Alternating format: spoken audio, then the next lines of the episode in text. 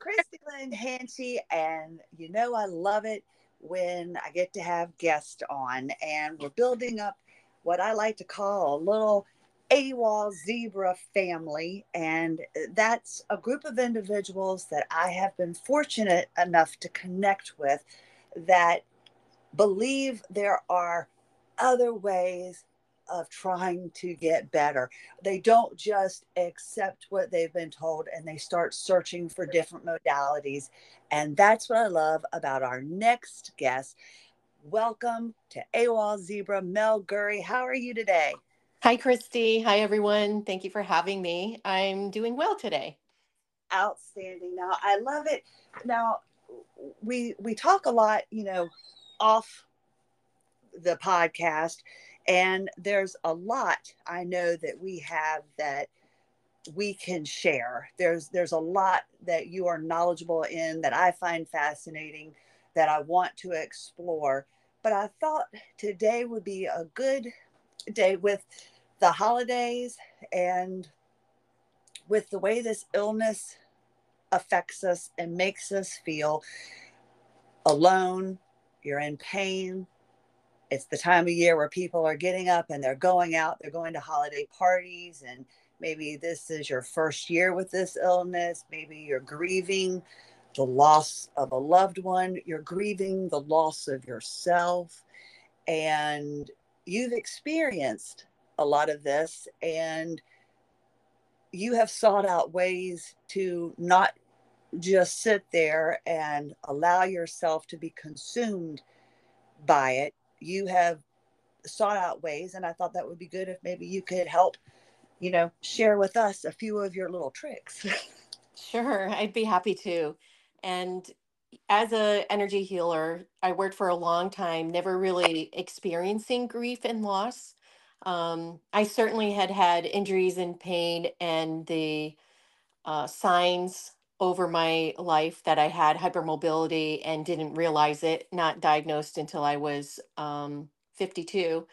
So it all made sense once my pain started increasing and I started learning from others, which is why for me, I'm happy to share as much as I can because that's what got me my diagnosis. That's how I realized all the little things that happened over the course of my life all all the pieces started to come together and i know so many people say it that way.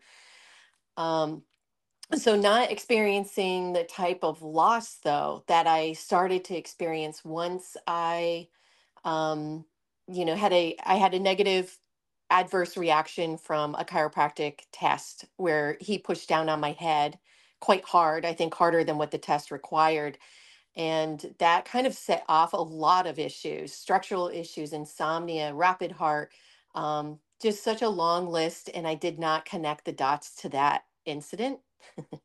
so I went a long time very confused. okay. I didn't I didn't realize that um, you know, as an energy healer, we pick up things and we feel things. And so um, there were a lot of things that I could have explained away. And it finally kind of started to sink in that that's when it started and once i started researching from there i realized there was more to it and that that really was a negative adverse reaction. Um and so i guess you know just going forward and losing my parents and experiencing loss in a very short time um, one passed in april and the other passed in july both of them sudden unexpected. My mother had heart surgery and we lost her in during the surgery um, and we we did not expect that at all. You know, was supposed to be a simple in and out procedure, and it was not. Um, my father, three months later, was a tragic um, accident and fall on vacation. So those for me, even though I had helped so many people with grief and loss of a loved one, it was more of a a channeled and more detached way of being able to help people once I went through it myself and had to go through those feelings and go through those stages, I saw it very differently. And then once my condition worsened and my pain worsened, and I had to go through some of the losses that I hear others experience of as simple as not being able to wear makeup and feeling like that loss of identity, which one of your prior guests had mentioned and really resonated with me.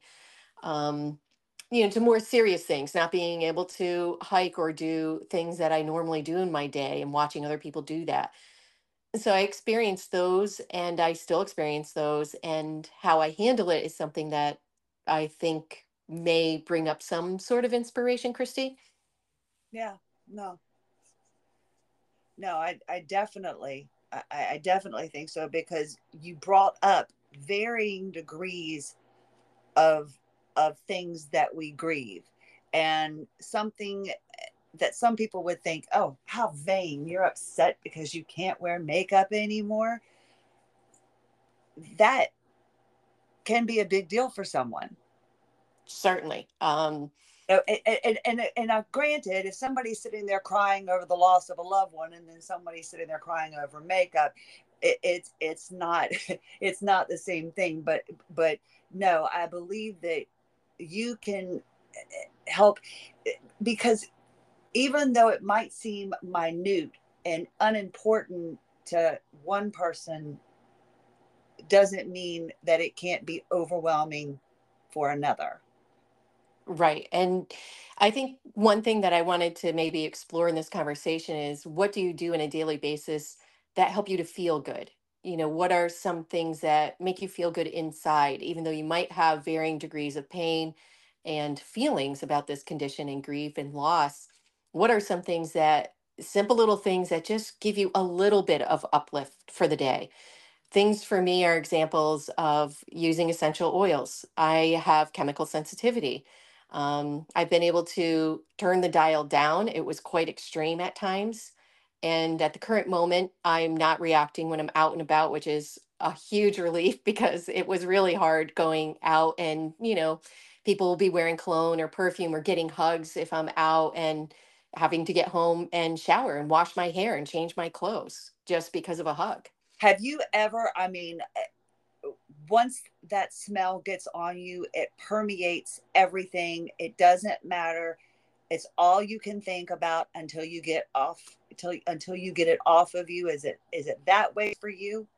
I feel like it's it even goes, you know, once it goes in and you breathe it in, it's in your nose, it's in your throat. Yeah. It starts you right? I mean, you know, for me, I do get uh, physically ill from some things. And I would say in the last year or so, it's really dialed down. I've been able to handle people with perfume and getting hugs and not having it bother me going to the hairdresser. I only go once a year because the chemicals were so bad for me. And I had to tell them that.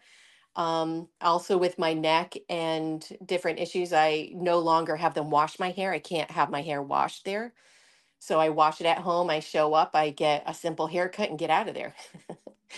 um, but yeah, so once it gets in, once I breathe that in, uh, what the th- simple things that I have used that I found beneficial would be peppermint essential oil. I carry that with me.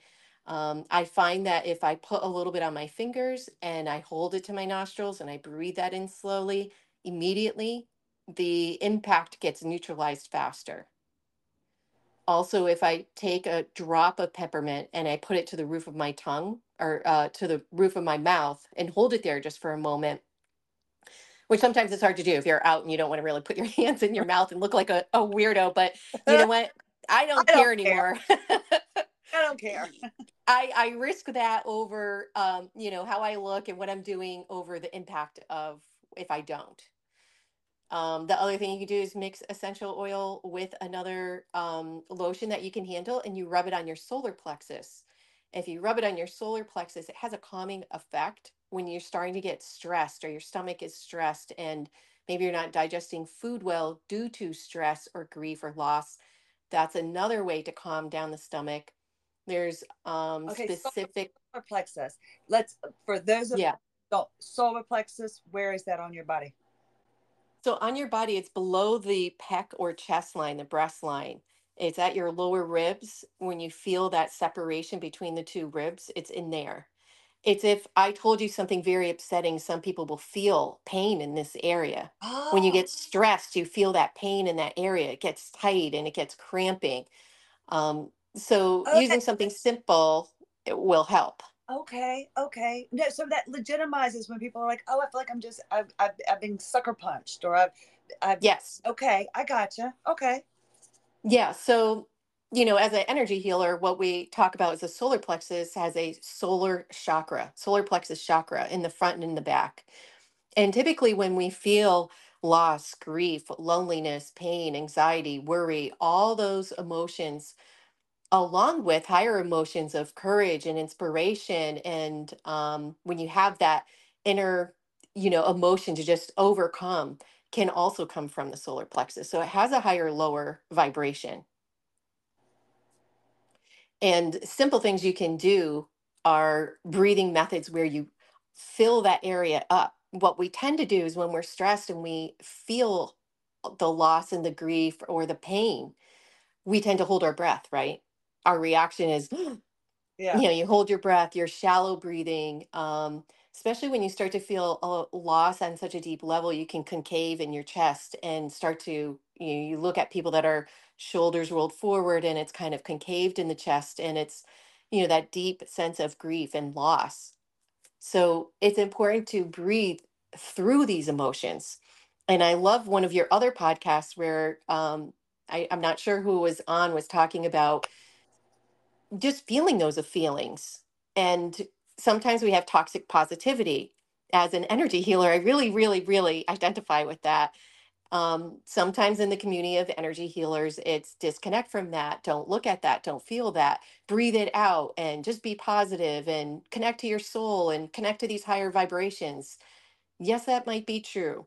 It also might be true that you just need to feel these feelings and you need support. You need either a therapist or support group or a friend, family member, all kinds of other resources so that you can feel those feelings and not stuff them or try and push them out or ignore them. Well, what about eh, eh, because at times we're you know we we are trained in a sense, or or I think those of us you know that have HEDS eh, eh, are very resilient. I, I do believe, and and the individuals I think can can take a lot of pain, and at times you're told like to tamp things down. You just you know push it down. Don't you know don't have these feelings. That way you can continue to move forward at what point do you decide which feelings that you, you don't tamp down versus the feelings that you need to feel i mean is there uh, uh, uh, anything because sometimes like you're saying you need to be able to sometimes feel those emotions and then other times we need to tamp it down. So how do you find like a happy medium? Yeah it's a good question. I ask myself all the time. And um you know sometimes you just sense it right? Sometimes you're like okay i'm i'm done with this. I need to move on now when you're ready. It's an internal knowing. And for me i believe connecting to your soul or your higher self or your guides or your god or whatever inspiration of divinity you have or just simply asking even if none of that resonates with you and that's not something that you're interested in. I went through a good part of my life where I wasn't interested in meditation, energy healing. None of that was interesting to me.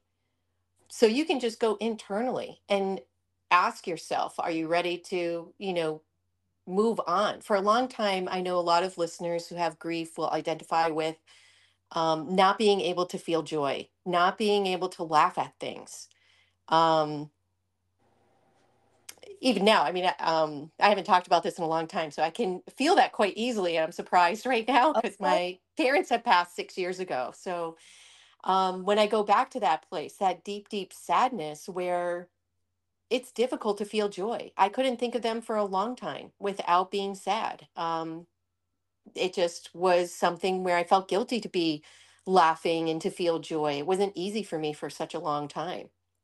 Uh, I can I I, I can't even begin I, I, I can't even begin to think of how you go about recovering because there is no time period there you know eh, just like with this illness there is no handbook for the grieving process and and things like that and i i feel like with this illness eh, we grieve all the time because I feel like, in a sense, we're grieving our former selves.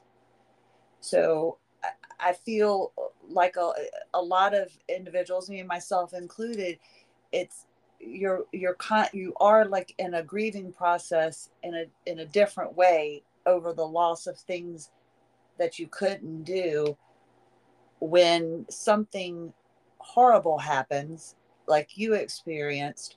I feel like it's compounded more than someone else because you're already in a grieving period. I mean you didn't have your diagnosis yet i don't think right Correct. So I had the chiropractic issue, right so you, and then and that was in August, and then by April, my mother passed. By July, my father passed, and um, the, all the things that happened after that, it was just a complete shit show. gotcha. no but no i i completely understand and the fact that that that the, the fact that you have come out of this so positive and then you turn you know turning to energy healing.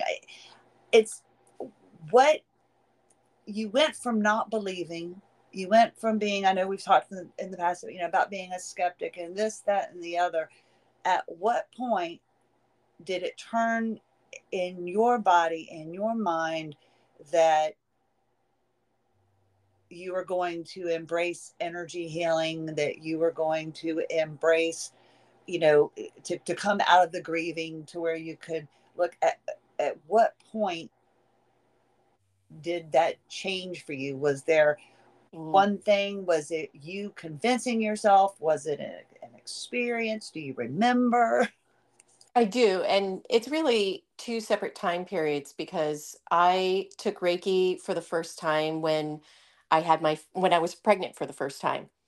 And I was a big skeptic at that point and asking very good questions. When I look back, I was asking where does the energy go? How do you measure it? How do you know the impact of the person you're sending it to?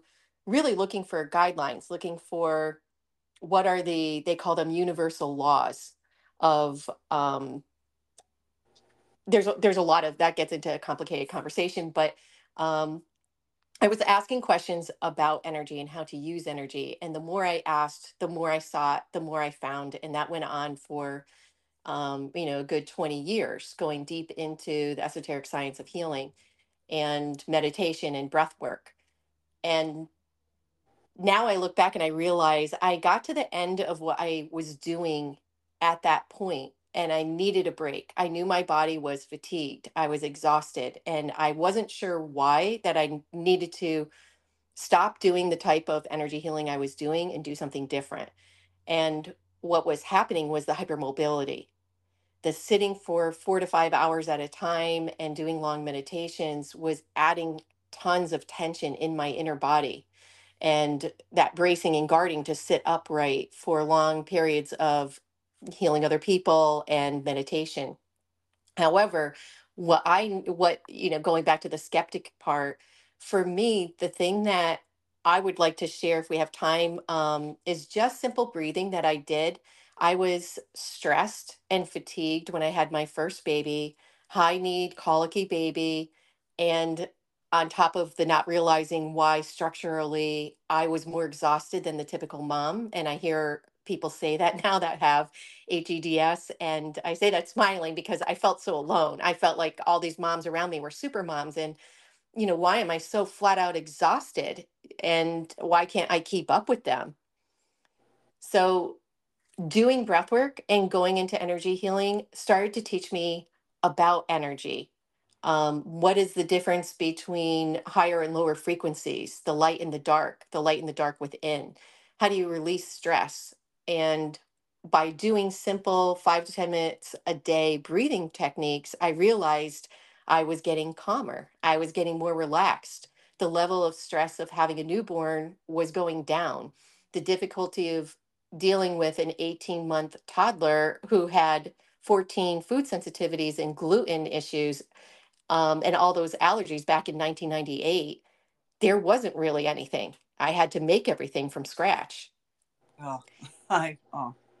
So it was overwhelming. There were a lot of things that were overwhelming. So for me back then, those were easier things to deal with than, than what I dealt with later on. Gotcha. So it's kind of a stepping stone for me where the more I did breathing, the more I did meditation, the calmer I got, the better I felt, the more inspiration I felt, the more I felt I could tackle the day.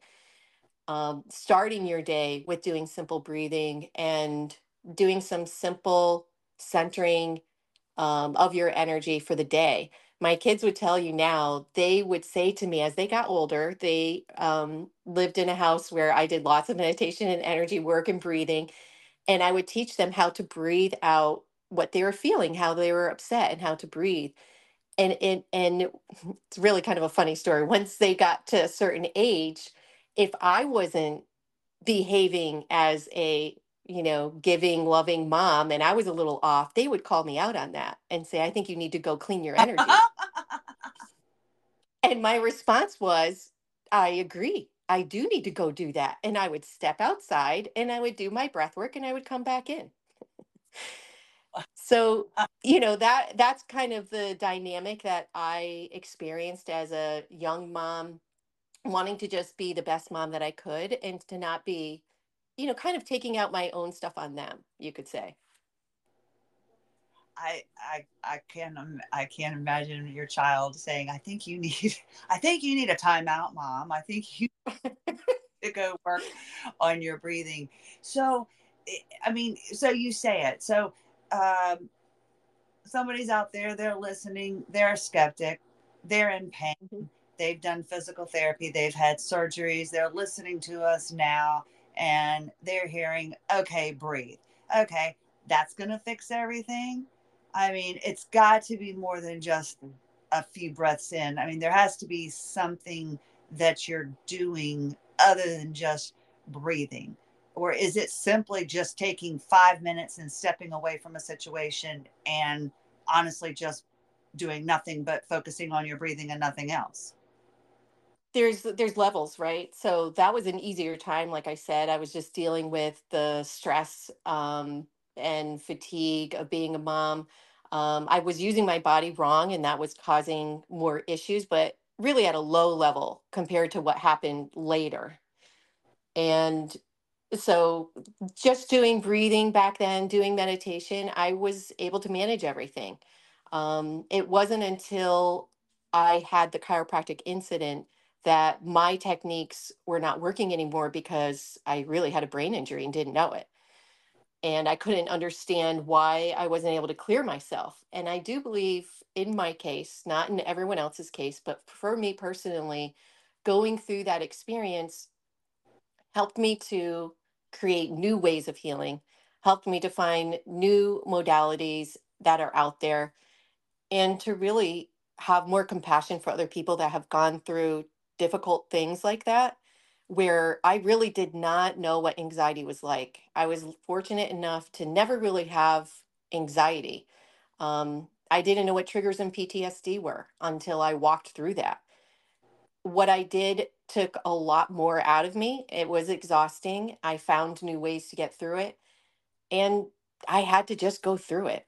Some days were really, really difficult. And some days I would start to see the light. And I feel like um, I'm fortunate enough that I feel like today I am pain free. I'm managing symptoms. I may have symptoms come up as uh, I did this week. I have a tendon in my wrist and K tape on, and I have a, a wrist brace and shoulder things going on. So things will happen, but not in the way that they were happening um, earlier on from the from the chiropractic incident on, the pain just skyrocketed to the point where I felt disabled. Wow. I, I and and you have since managed yourself solely with breathing, meditation, the oils, essential oils and and and things like that. I mean, you have well, and and I, you know, we know that everybody's case is different. And for me, what worked was block therapy. That was the thing that, and the way that I explain it to people is as an energy healer who feels like I was able to manage all kinds of pain.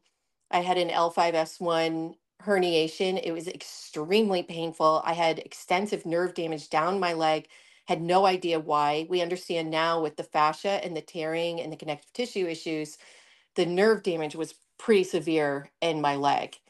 and no one could un- understand no one could explain it i went until i started so that happened around 2011 and it wasn't until um, this past summer this past summer that i finally was able to get the majority of the nerve pain to release and heal Wow. I sat, you know, I had to sit, I couldn't, I couldn't sit a certain way. So I've, my pelvis, I'm still working on correcting my pelvis because of the way I sat all that time. I couldn't, you know, when you have nerve damage, anyone that has it can understand. There's oftentimes where the skin sensitivity, you don't want things on the surface of your skin or your oh, body. Oh no, definitely. If it, I tell people, it feels like my nerves are on the outside of my skin. It feels like if if you could see me, it would you would see nothing but red. It feels like you're inflamed. You don't want Mhm. to go by you. Correct. And yeah, so I sat, you know, I sat cockeyed. Yeah. I didn't want my the underneath part was the back of my thigh. So I didn't want that touching things and I couldn't couldn't sit through movie theater, couldn't sit on an airplane and, you know, all those things that people with sciatic issues understand. And I constantly was looking for answers, chiropractic, body work, manual therapy. And manual therapy and Pilates together healed a lot of it. I worked through the fear of fear of moving at that point. After you go through that level of pain, as others will understand, then you're really kind of afraid to move and not trusting the person who's telling you how to move. Luckily, I was able to work through that and the level and quality of, you know, the pelvic stability started to heal the upper body and the tension doing Pilates. I was a, um, doing the teacher Pilates training, and through that time, the pain skyrocketed because of the underneath bracing, guarding, and fascial issues that had added up over a lifetime. So for me, block therapy, I know with you it was fascia blasting, and I love that we've done two different modalities. We have two different approaches, and I'm sure there's far other approaches out there, and can't wait to hear other people's experience. For me, it was just simply lying on a wood bamboo block, which I thought was incredibly ridiculous. I could not understand why that would work. but as someone who doesn't want to talk it through i don't i don't um, prefer to do talk therapy i prefer an energetic approach i prefer breathing and meditating and just letting it go i don't want to have to rehash trauma and talk about it i would rather just do this type of approach and it worked for me the more i was on this wooden block every day for two to four hours a day, and the pain and the guarding was just melting off my body. While I was doing that, I incorporated the energy healing and meditation and breath work. And finally, my meditations without the block got to be stronger, and my new methods of healing were coming in, and I was able to overcome faster and faster. The more body work I did, the more strengthening I did, the more I was able to overcome however, as you know, it's an extremely difficult process. yeah, it it really is, and it it makes me think since we don't really know we we don't really have many people to ask and and and share this with to find out because this is new to us and that's why you know we're doing this to hopefully find other people Right. um uh, but we were talking the other day you know about about fascia and how long it takes to heal and when i spoke with uh, dr brad Voivodek, the creator of the body braid he you know understands fascia. I mean he's in all he's in all the uh, seminars and you know all the things that they do international. He's right there. And he's like a normal injury and damage to your fascia takes six weeks to heal. So you can't exercise fascia, you just need to wait it out. I'm curious as to how long we need to heal from doing extreme fascial work because it was bound for so long and it was causing all of this trauma and it held so many emotions and it's extremely painful to release it how long do you think we would need to heal? It has to be more than the six weeks. And I know you and I have not waited six weeks in between sessions working. no, but I, I probably should have. Um, the one piece that I will mention is I turned into a wet piece of spaghetti because I was doing so much releasing. Um, so calibration is something that I think is really, really important for the work that I did. And I should have been not blocking and going so deeply so fast, but it felt so good Wow. to get that Oh, pain out of that- my body. yes, I know. I mean, I have I've said since I started block work that if my house was on fire, I would grab my block and run. Maybe my dog too, my family, but Yeah. you know what I'm saying. I mean, that was such an important um, tool for me. That's what I would grab if I had to grab a tool. Um, that block was crucial to what I was doing. The more I did, the more I saw, the more I understood about my own body because you know my body is very different than yours um i'm thicker than you and i had a lot and i say that because just as an example of fascia and the different types of fascia for me it took a long time of blocking through some areas of my body like my leg it had so many layers of either inflammation or fluids or whatever was in there um, toxins it took a long time for me to get to the layers of structural issues, you could say. So I was working on fascia and I was breathing through it and releasing toxins, and I was doing um, foot baths, ionic foot baths to help purge the toxins out, and certain supplements to help with that, and diet. But it took probably, you know, like I just said, it didn't heal the nerve damage and the dynamics around that. And till this past summer, two years after blocking, because I believe it was so stuck and glued, and the even the hamstrings were glued either to the fascia and the nerves and all of that. And it took a long time for me to melt through those dynamics so that more space, we're creating more space as we're releasing, we're breathing through, we're creating more blood flow. Um, and we're healing those cells all around there by releasing out those other toxins. So as you're cleaning in the cellular level, the fascial level, and bringing more fresh, you know, energy into there, I finally started to feel the movement. So now when I stand, before it just felt nothing. Now when I stand, I can feel those um, areas moving around. I can feel the hamstring starting to get stronger and some of the ligaments and the connection from the foot all the way up into the pelvis. Prior to that, no. I I you could say fire this, that, or the other thing in Pilates, and I I just couldn't. no that that that's the exact thing that that's where you know like you brought up like a wet noodle uh, that's where i mean i've questioned i've released these adhesions but i think they were what were holding me up.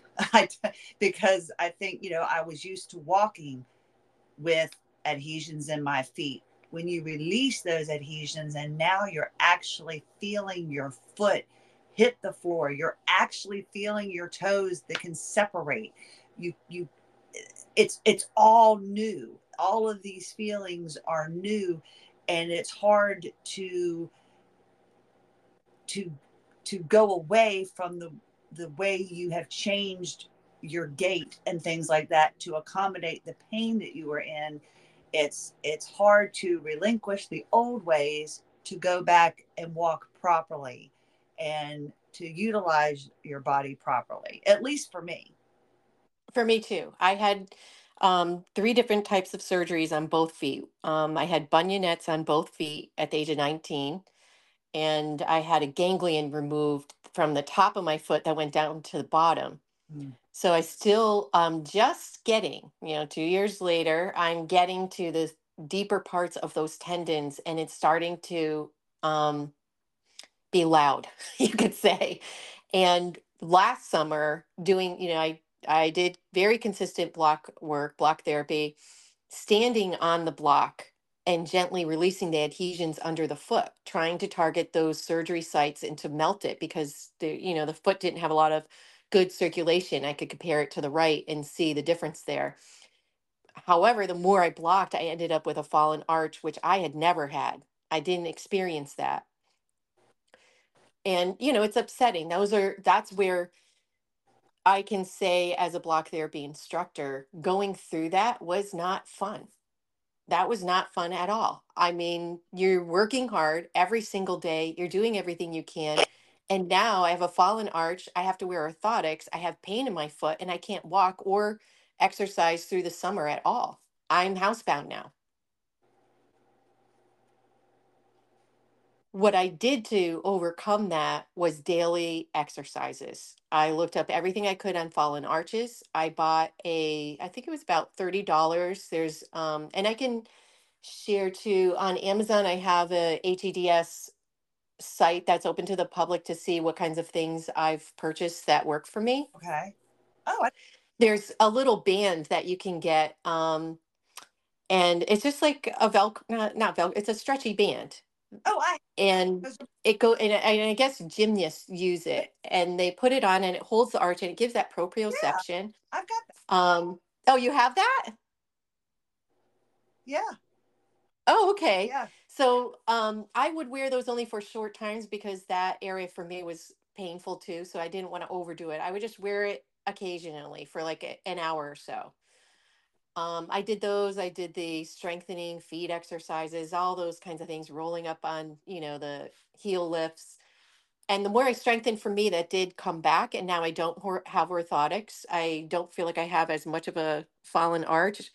But the other thing that for me worked was um, doing the fascial work from above the ankle on the inside, the medial side of the of the leg that whole area, I had some kind of toxicity going on in there, and it took a long time. But that's also when my my arch collapsed because I think you know it's like the fascial release. Once you get the fascial release, then the body doesn't have that strength underneath yet, so you have to start activating that.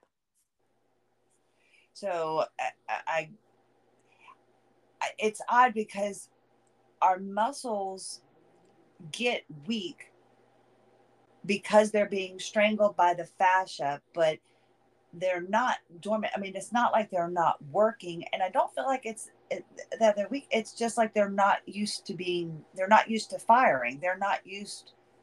hmm So almost Have you heard of dead butt? Have you heard that term? no. It's a term that I came across one time and I started laughing. I was like, oh, I have that. and, and that's what, you know, it's when you go into a bridge, for an example, I was not able to feel everything firing. I look like I have muscles there. you would think that something would be firing. However, it took me a long time because of the herniation in my back for me to start to really feel the glutes and to connect the connection into the hamstrings. Plus, I had the nerve damage on the one side. Um, so it took a long time to get those dynamics worked out.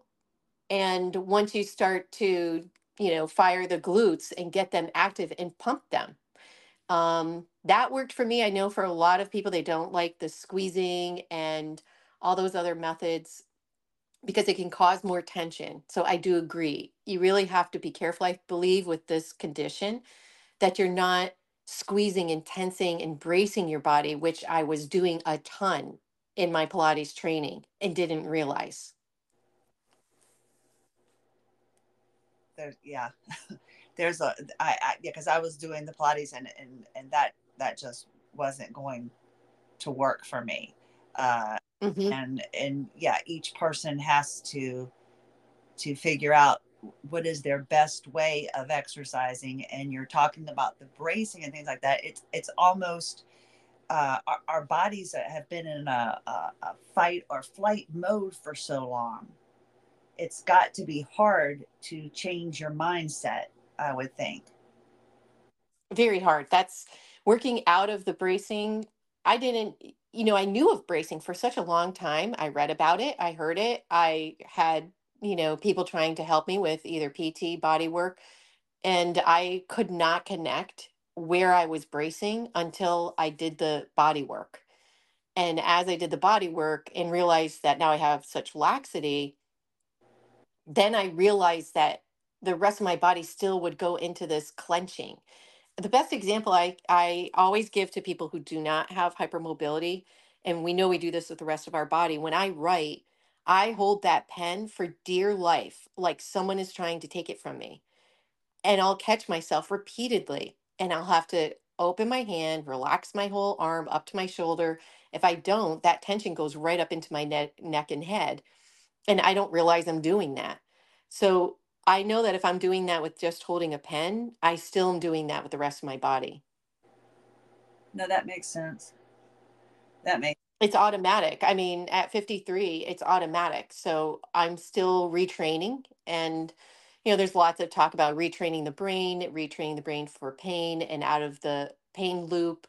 Um, and those are difficult conversations, right, Christie? I mean, we've kind of talked about that yeah. a little bit. It's it's a difficult conversation of are you creating it? Um, are you bringing this to you? Are you focusing on the pain?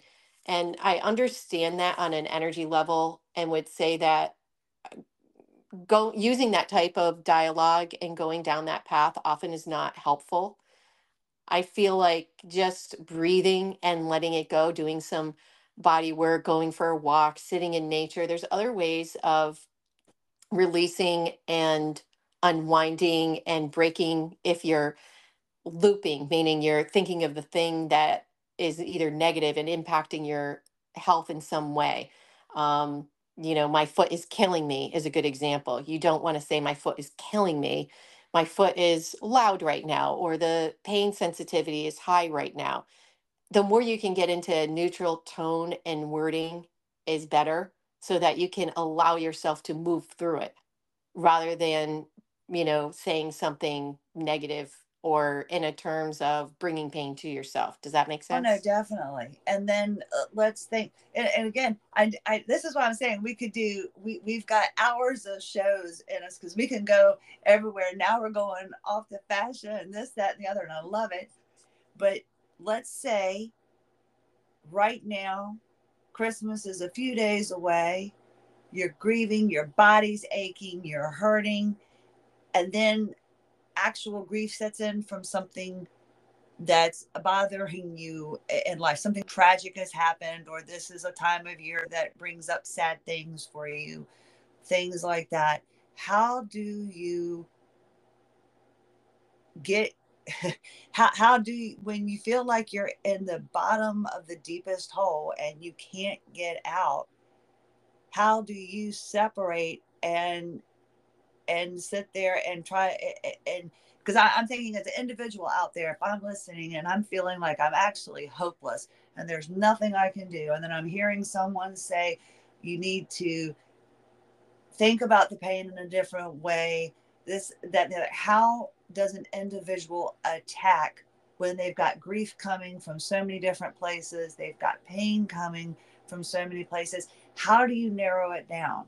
how do you get started i mean because it's it's easy to say okay you've got pain in your hip just call it loud think it away think that it, it's not going but then there's all these other things how, how do you decide where to start when you feel completely hopeless it's it's such a difficult thing to answer and it's finding what works for you and I would list off some things for people to consider that might work for them. I rotated through things of just turning on comedy, watching something that I could be a little bit more neutral to or, you know, mindless to and just kind of zone out. Um, aside from, you know, aside from meditation, because I didn't always want to meditate, didn't always want to work energetically. Um, I mentioned essential oils. For me, I, you know, will put on essential oils and smell them and hope that that shifts something. Uh, drinking herbal tea. I looked up um, just for today because I have a variety of teas that I feel like, did it solve my problems and pain? Not necessarily. Did it numb it down or shift my shift me on an energetic level? I think that it did. I wouldn't say it was my cure. I wouldn't say that it took all my grief away or that it took all my pain away these little things that I did helped me feel like I was doing something and kept me hopeful that they would help shift me in some way. And I didn't focus on them as a cure all. I took them because I also enjoyed smelling essential oils. I enjoyed drinking certain teas. Um, certain teas, when I open them, the smell of them are uplifting. Lavender together with chamomile and rose or um, hibiscus tea when you drink it, it can be an uplifting vibration to it, not just, um, doesn't really have much of a taste, but adding honey to these types of herbal teas. I looked up on a website, mindfulnessandgrief.com, and right away came up hawthorn, which is a known herb to help heal not just the heart, um, emotionally, it also helps cart for heart health. And there are cardiologists that have recommended supplements that include hawthorn. Yeah, I've heard of that. Okay. Rose, motherwort, linden. Um, this one was new to me. Mimosa is um, known as the tree of happiness, and it brings groundedness and helps you to feel stronger. And Tulsi tea, I've never really relied on it, but I like how it reads, and now I'm thinking I'm going to look for some. It's also known as holy basil, increases energy, vitality, longevity, well being, um, and helps you to feel less hopeless, more in tune with the world around us. It helps for the digestive system, immune system, nervous system, cardiovascular system. So some of these herbs are well known to help be more uplifting, to help shift grief, and they are on subtle level levels. Like I said, it's not a pill where it's going to just numb and take away the pain. It's working on in a different way, which tends to be more slow. It tends to be more subtle and gentle on the body. Nervines are herbs that help calm the nervous system, and those are really, really good to take instead of caffeine. However, I will say I couldn't have survived those days without my caffeine and my coffee. So I, I, my motivation to get out of bed in the morning often was lying there going, I'm going to have coffee, and coffee makes me happy. And you know, I know it's not great for my nervous system in this condition, but that's how I got out of bed some days. I would drink my coffee and then I would drink my herbal tea those are some examples of some of the things. Other things when I really was at my lowest is just looking out the window, watching nature. Um, I'm lucky enough that I have grown herbs and have plants around me, and that makes me happy.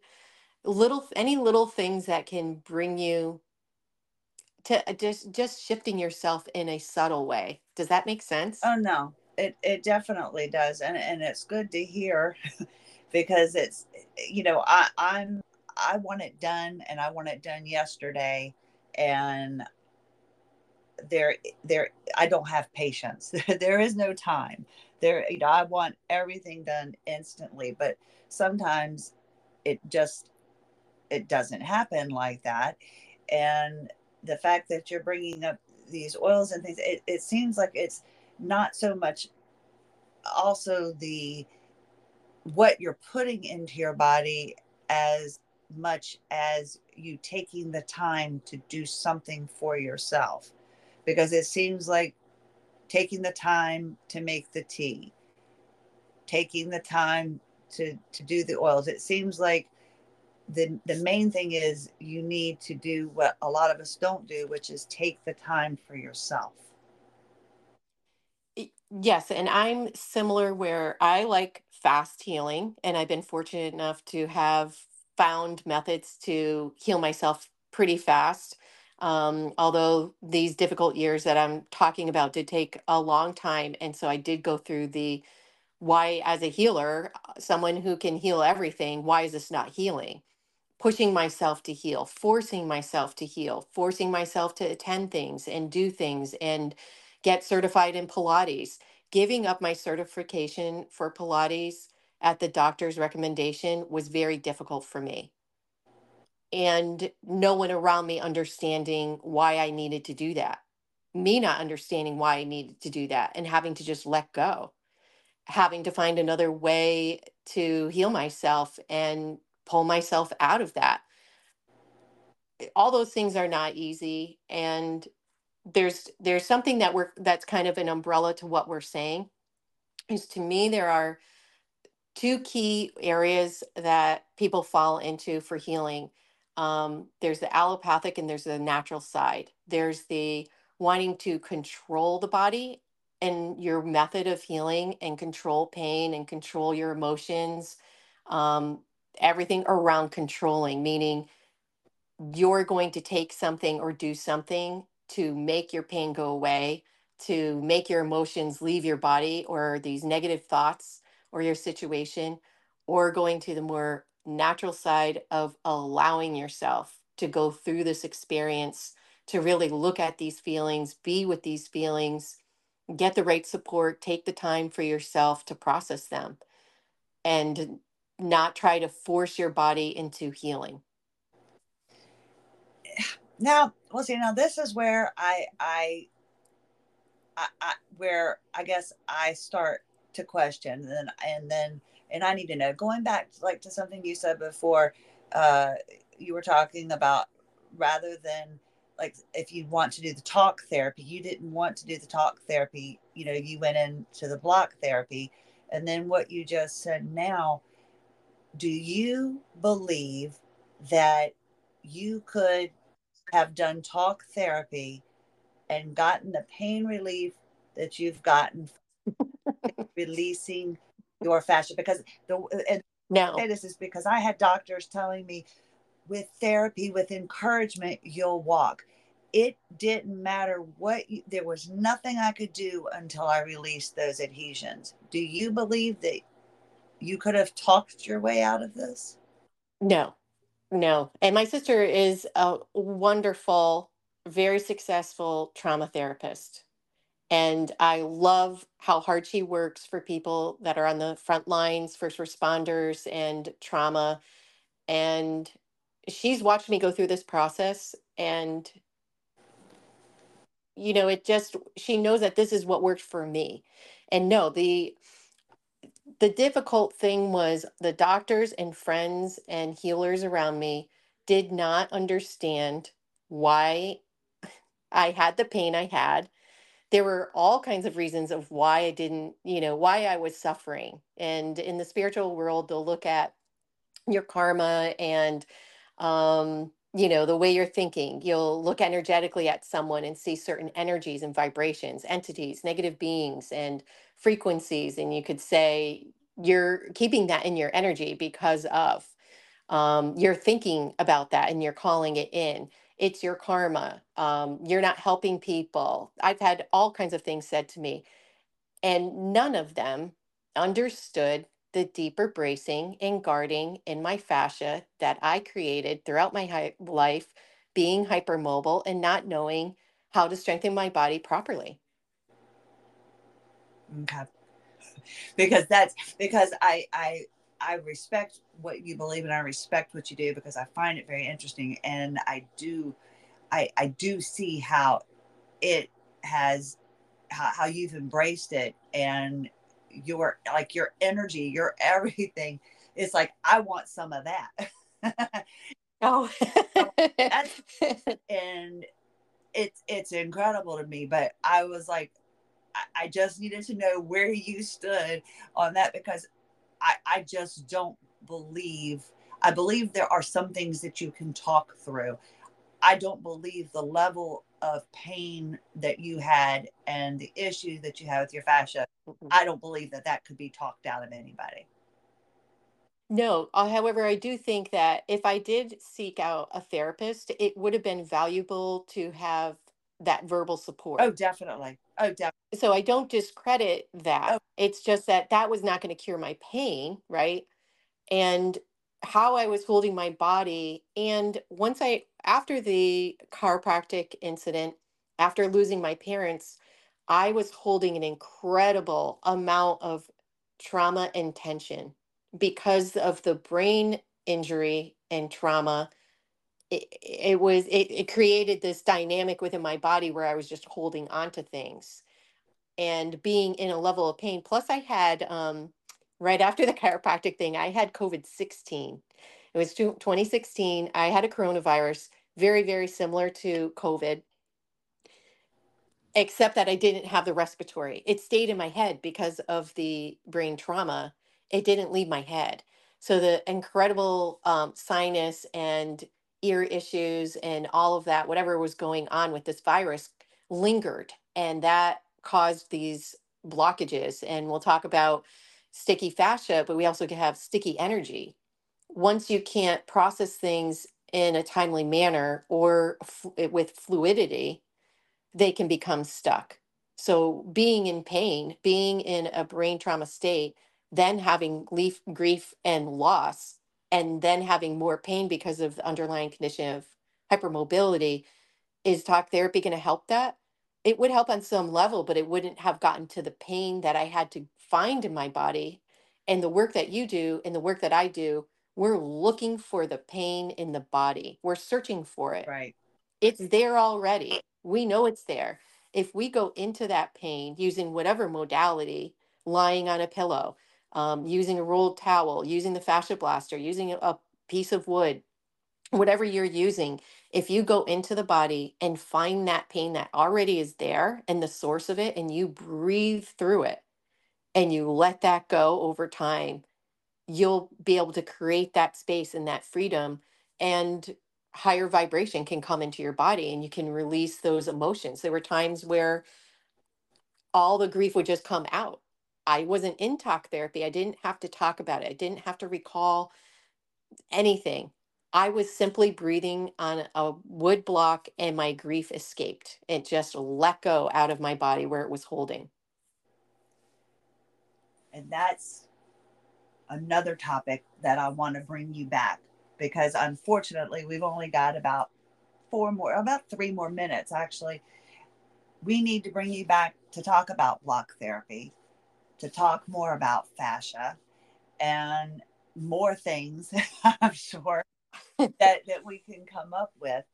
But for right now, you feel that with what what are the the the, the top three like maybe what are the, the top three oils before we go that you would recommend to for, for people to help them calm down through the season maybe help them with grief you know what would you recommend yeah the top three peppermint lavender and rose peppermint lavender and rose and then what was your amazon thing again